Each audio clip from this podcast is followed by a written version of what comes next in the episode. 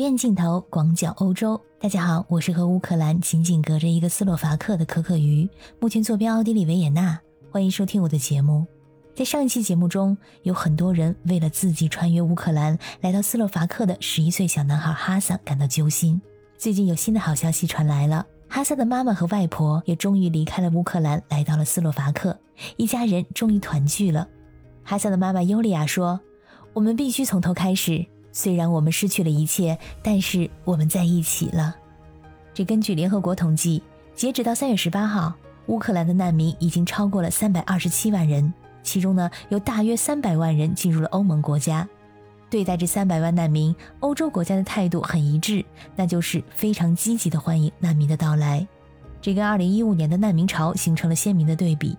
当年有一百多万的难民来到了欧洲，欧洲社会也分成了两大阵营，支持难民和反对难民这两个群体互不两立，争论不休。难民危机所留下来的影响，在如今的欧洲社会依然存在着。而这次，整个欧洲展现出对乌克兰难民一种非常积极接受的态度，但是仅仅拥有热情，那显然还是不够的。在热情的背后，依然存在着各种麻烦的问题，比如说新冠疫情的传播。从今年二月份开始，一些欧洲国家感觉疫情形势有所好转，医疗卫生系统面临的压力有所缓解，所以就开始放松防疫限制措施。从三月五号开始，奥地利就取消口罩令，解封了几乎所有的防疫措施。在当天晚上，憋了太久的人们在各个夜店、酒吧外面大排长龙，通宵达旦的庆祝，人们的生活开始回归正常的模式。但是，这份自由带来的代价。也马上现出了他的面目。最近一段时间，每天的日增量达到了五万，重新回到了峰值。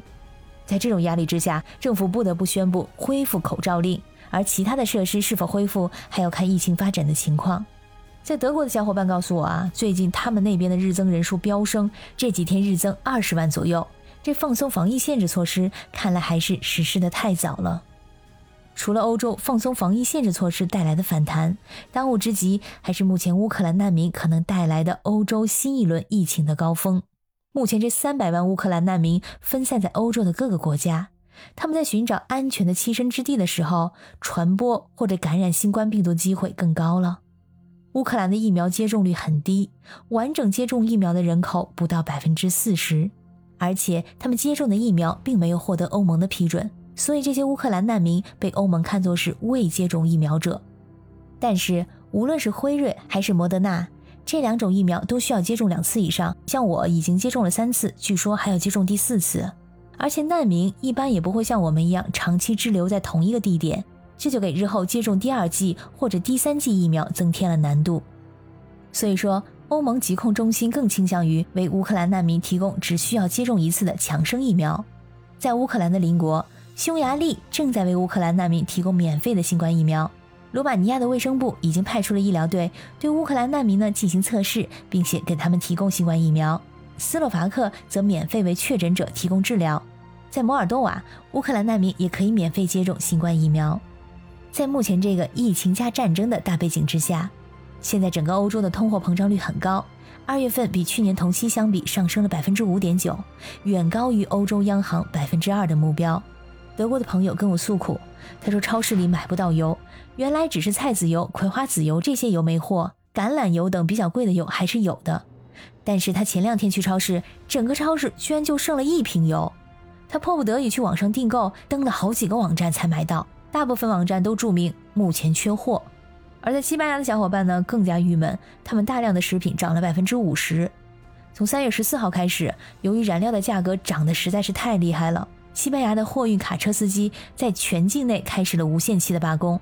这一周的罢工导致了西班牙全国的供应链目前中断，目前超市商品非常的短缺，货架空空荡荡的，尤其是牛奶和鱼类。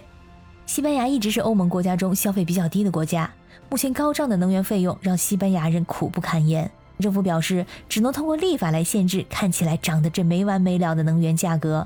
现在呢，还在等欧盟方面的有关决定。如果说欧盟并没有措施来遏制价格的上涨，那么西班牙政府就自己解决，通过立法来自己限制能源价格。而北欧国家芬兰则提出了警告，这食物价格有可能翻倍上涨，要民众们做好心理准备。因为芬兰特别依赖俄罗斯和白俄罗斯两个国家的化肥出口，目前这化肥和燃料价格的剧增带来了巨大的连锁反应，那就是食品的价格将会暴涨。